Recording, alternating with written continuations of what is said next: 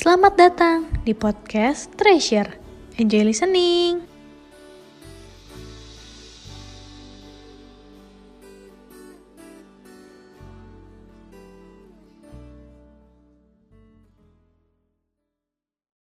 Shalom teman-teman semuanya, apa kabar?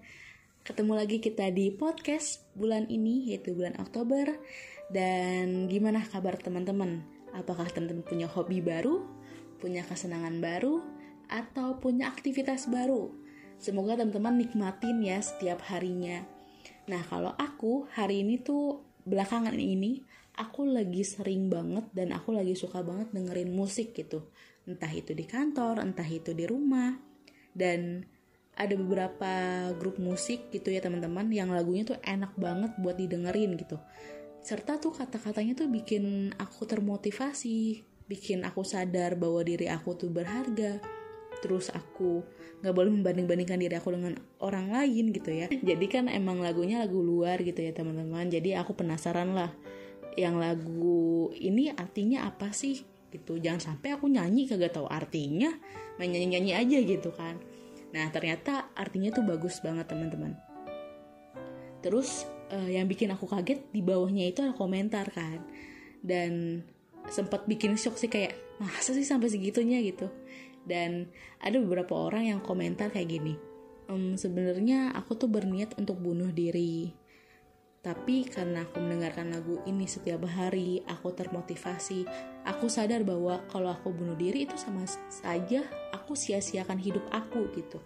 Terus aku sekilas gitu dalam pikiran kayak, wah keren juga ya. Maksudnya sekelompok orang menciptakan lagu bisa buat orang-orang tuh sadar loh akan dirinya sendiri gitu. Bisa jadi dampak bagi orang lain gitu. Sampai akhirnya tuh aku mikir kayak, aku udah berdampak baik belum ya untuk sekeliling aku? Ketika aku punya temen atau kelompok, apakah aku udah jadi dampak atau terang bagi orang lain?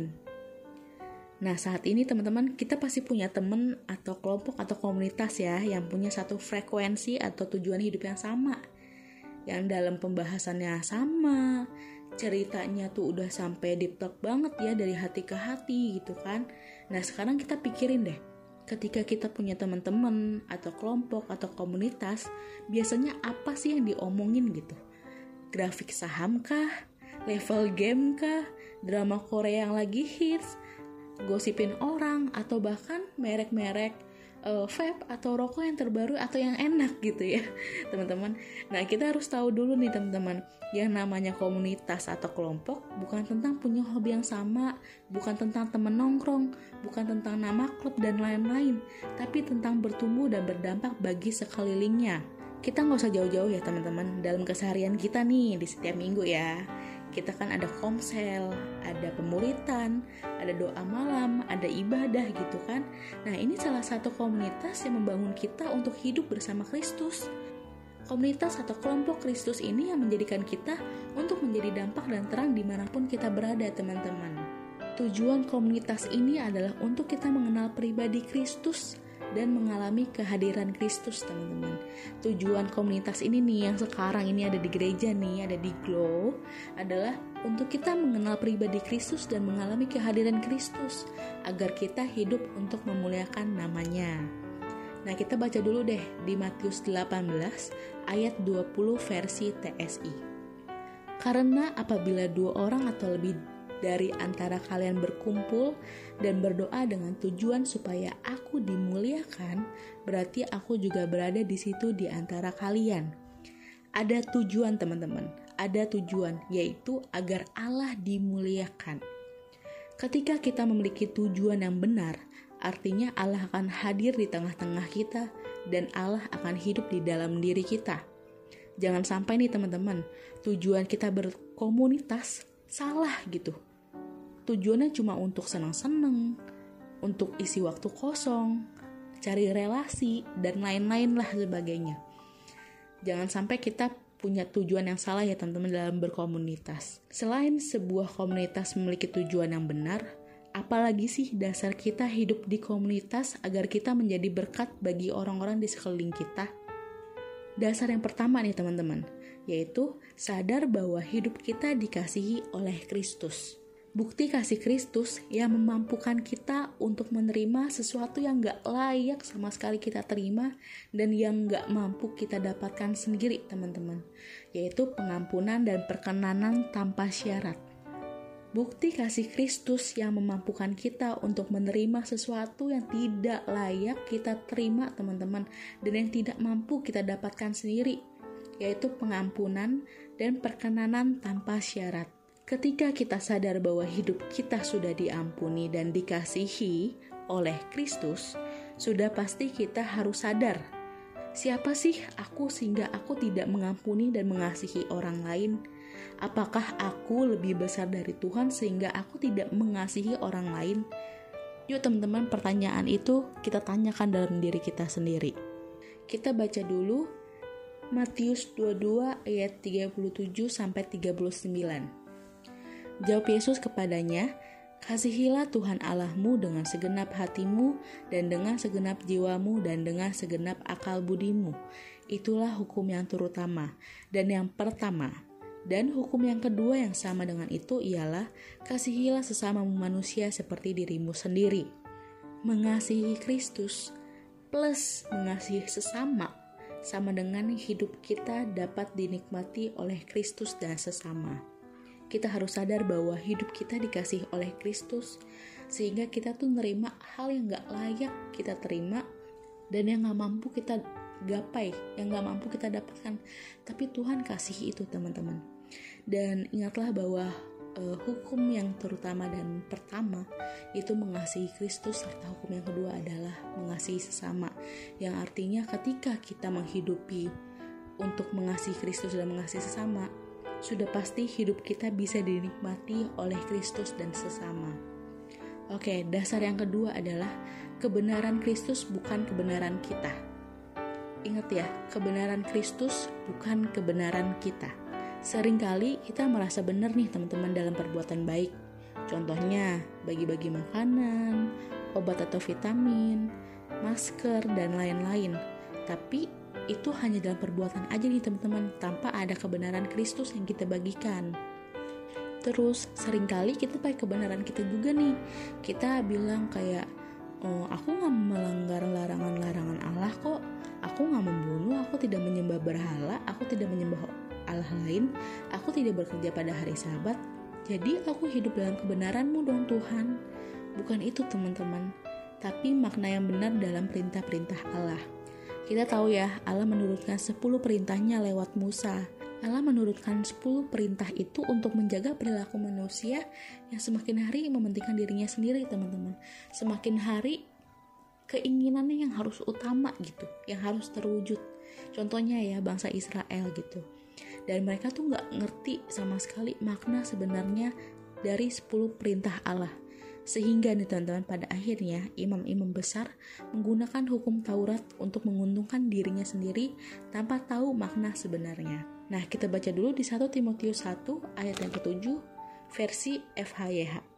Mereka ingin terkenal sebagai pengajar-pengajar hukum Musa, padahal mereka sama sekali tidak mengerti apa yang sebenarnya dinyatakan oleh hukum itu kepada kita.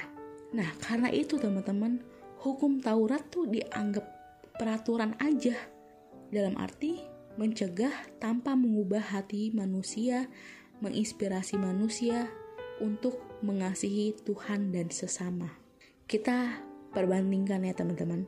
Pada perjanjian lama disebut hukum Taurat, pada perjanjian baru disebut kebenaran. Kebenaran dari Kristus gitu ya teman-teman. Nah, hukum Taurat itu menimbulkan rasa takut teman-teman. Tapi di Perjanjian Baru, kebenaran didasari oleh kasih, mengasihi sama dan membuat orang lain bertumbuh. Pada hukum Taurat, diajarkan kepatuhan, tapi dalam kebenaran Perjanjian Baru diberikan sudut pandang yang benar oleh Yesus. Pada hukum Taurat diutamakan aturan, tapi dalam Perjanjian Baru dalam kebenaran diutamakan pengertian. Kita tahu ya pengertian dalam arti ilustrasi yang Yesus kasih gitu kepada murid-muridnya kepada kita semua. Pada hukum Taurat, tidak peduli oleh hubungan sesama manusia, hukum tetap hukum. Tapi dalam perjanjian baru oleh Yesus Kristus, dia mengajarkan untuk membebaskan dan mengampuni. Kita udah lihat ya perbedaannya teman-teman. Kita ambil salah satu case ya, salah satu contoh gitu. Yaitu kisah seorang perempuan yang ditangkap basah ketika berbuat zina. Kita bisa baca di Yohanes 8 ayat 7 sampai 11. Dan ketika mereka terus-menerus bertanya kepadanya, ia pun bangkit berdiri lalu berkata kepada mereka, Barang siapa di antara kamu tidak berdosa, hendaklah ia yang pertama melemparkan batu kepada perempuan itu. Lalu ia membungkuk pula dan menulis di tanah. Tetapi setelah mereka mendengar perkataan itu, pergilah mereka seorang demi seorang mulai dari yang tertua Akhirnya, tinggallah Yesus seorang diri dengan perempuan itu yang tetap di tempatnya. Lalu Yesus bangkit berdiri dan berkata kepadanya, "Hai perempuan, di manakah mereka? Tidak adakah seorang yang menghukum engkau?" Jawabnya, "Tidak ada Tuhan." Lalu kata Yesus, "Aku pun tidak menghukum engkau. Pergilah dan janganlah berbuat dosa lagi mulai dari sekarang."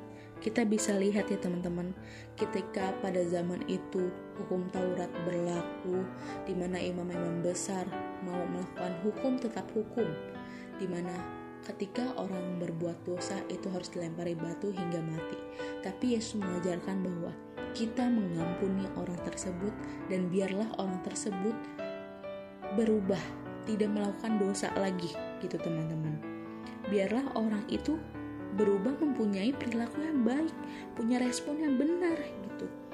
Nah, ketika kita berbuat dosa dan diampuni oleh Kristus, yuk kita responi untuk kembali pada kebenarannya. Jangan diterusin lagi. Udah tahu dosa, tetap ngelakuin dosa gitu kan. Udah tahu Yesus mengampuni, tapi kamu masih ngelakuin dosa. Sama aja bohong gitu teman-teman itu sama aja tuh kayak merusak diri sendiri gitu mencemplungkan diri sendiri ke dalam lubang Ingat ya teman-teman, dosa itu merugikan diri kita sendiri loh, merusak hubungan kita dengan Allah bahkan sesama. Kalau kita masih hidup di dalam dosa, relasi yang sudah kita bangun dan Allah akan memudar atau bahkan menghilang. Kalau kita masih hidup di dalam dosa, relasi yang sudah kita bangun dengan Allah akan memudar atau bahkan menghilang tanpa kita sadari. Jadi, sebagai komunitas yang didasari oleh kebenaran, sudah pasti membantu atau mengubah orang lain untuk kembali hidup dalam pengertian dan sudut pandang yang benar kepada Allah. Komunitas yang menghidupi kebenaran udah pasti mewujudkan tujuan Allah atas hidup kita yaitu memberitakan kabar baik atau firman Tuhan kepada orang-orang di sekeliling kita, bukan hanya orang yang merasakan tindakan baik kita, melainkan firman Allah hidup dalam orang tersebut. Membuat komunitas, baik komsel ataupun pemuritan, bukan tentang program atau acara aja ya teman-teman, tapi sebagai relasi. Saat kita berbagi Injil, kita mengimpartasi hidup dan ini adalah esensi dari membuat komunitas, yaitu berbagi kehidupan Kristus. Yuk teman-teman kita renungkan bersama, apakah hidup kita memang benar-benar sudah berdampak bagi orang lain? Apakah kita sudah berkomunitas dan isi komunitas itu benar pembahasannya? Dan ketika kita sudah di dalam komunitas, apakah aku dalam komunitas tersebut sudah menjadi dampak bagi sekeliling kita? Apakah komunitas itu didasari oleh kebenaran ataukah komunitas itu didasari oleh keisengan kita belaka? Yuk teman-teman, kita sama-sama belajar untuk punya hidup di dalam jadi hidup kita nggak asal-asalan, hidup kita nggak sembarangan. Dan ingatlah bahwa pergaulan yang baik akan merusak kebiasaan yang buruk. Begitu sebaliknya, Ketika kita hidup dalam komunitas yang buruk, sudah pasti kebiasaan baik kita itu akan menghilang. Yuk teman-teman, kita sama-sama hidup, bertumbuh, dan merasakan kehadiran Kristus dalam diri kita lewat komunitas kita.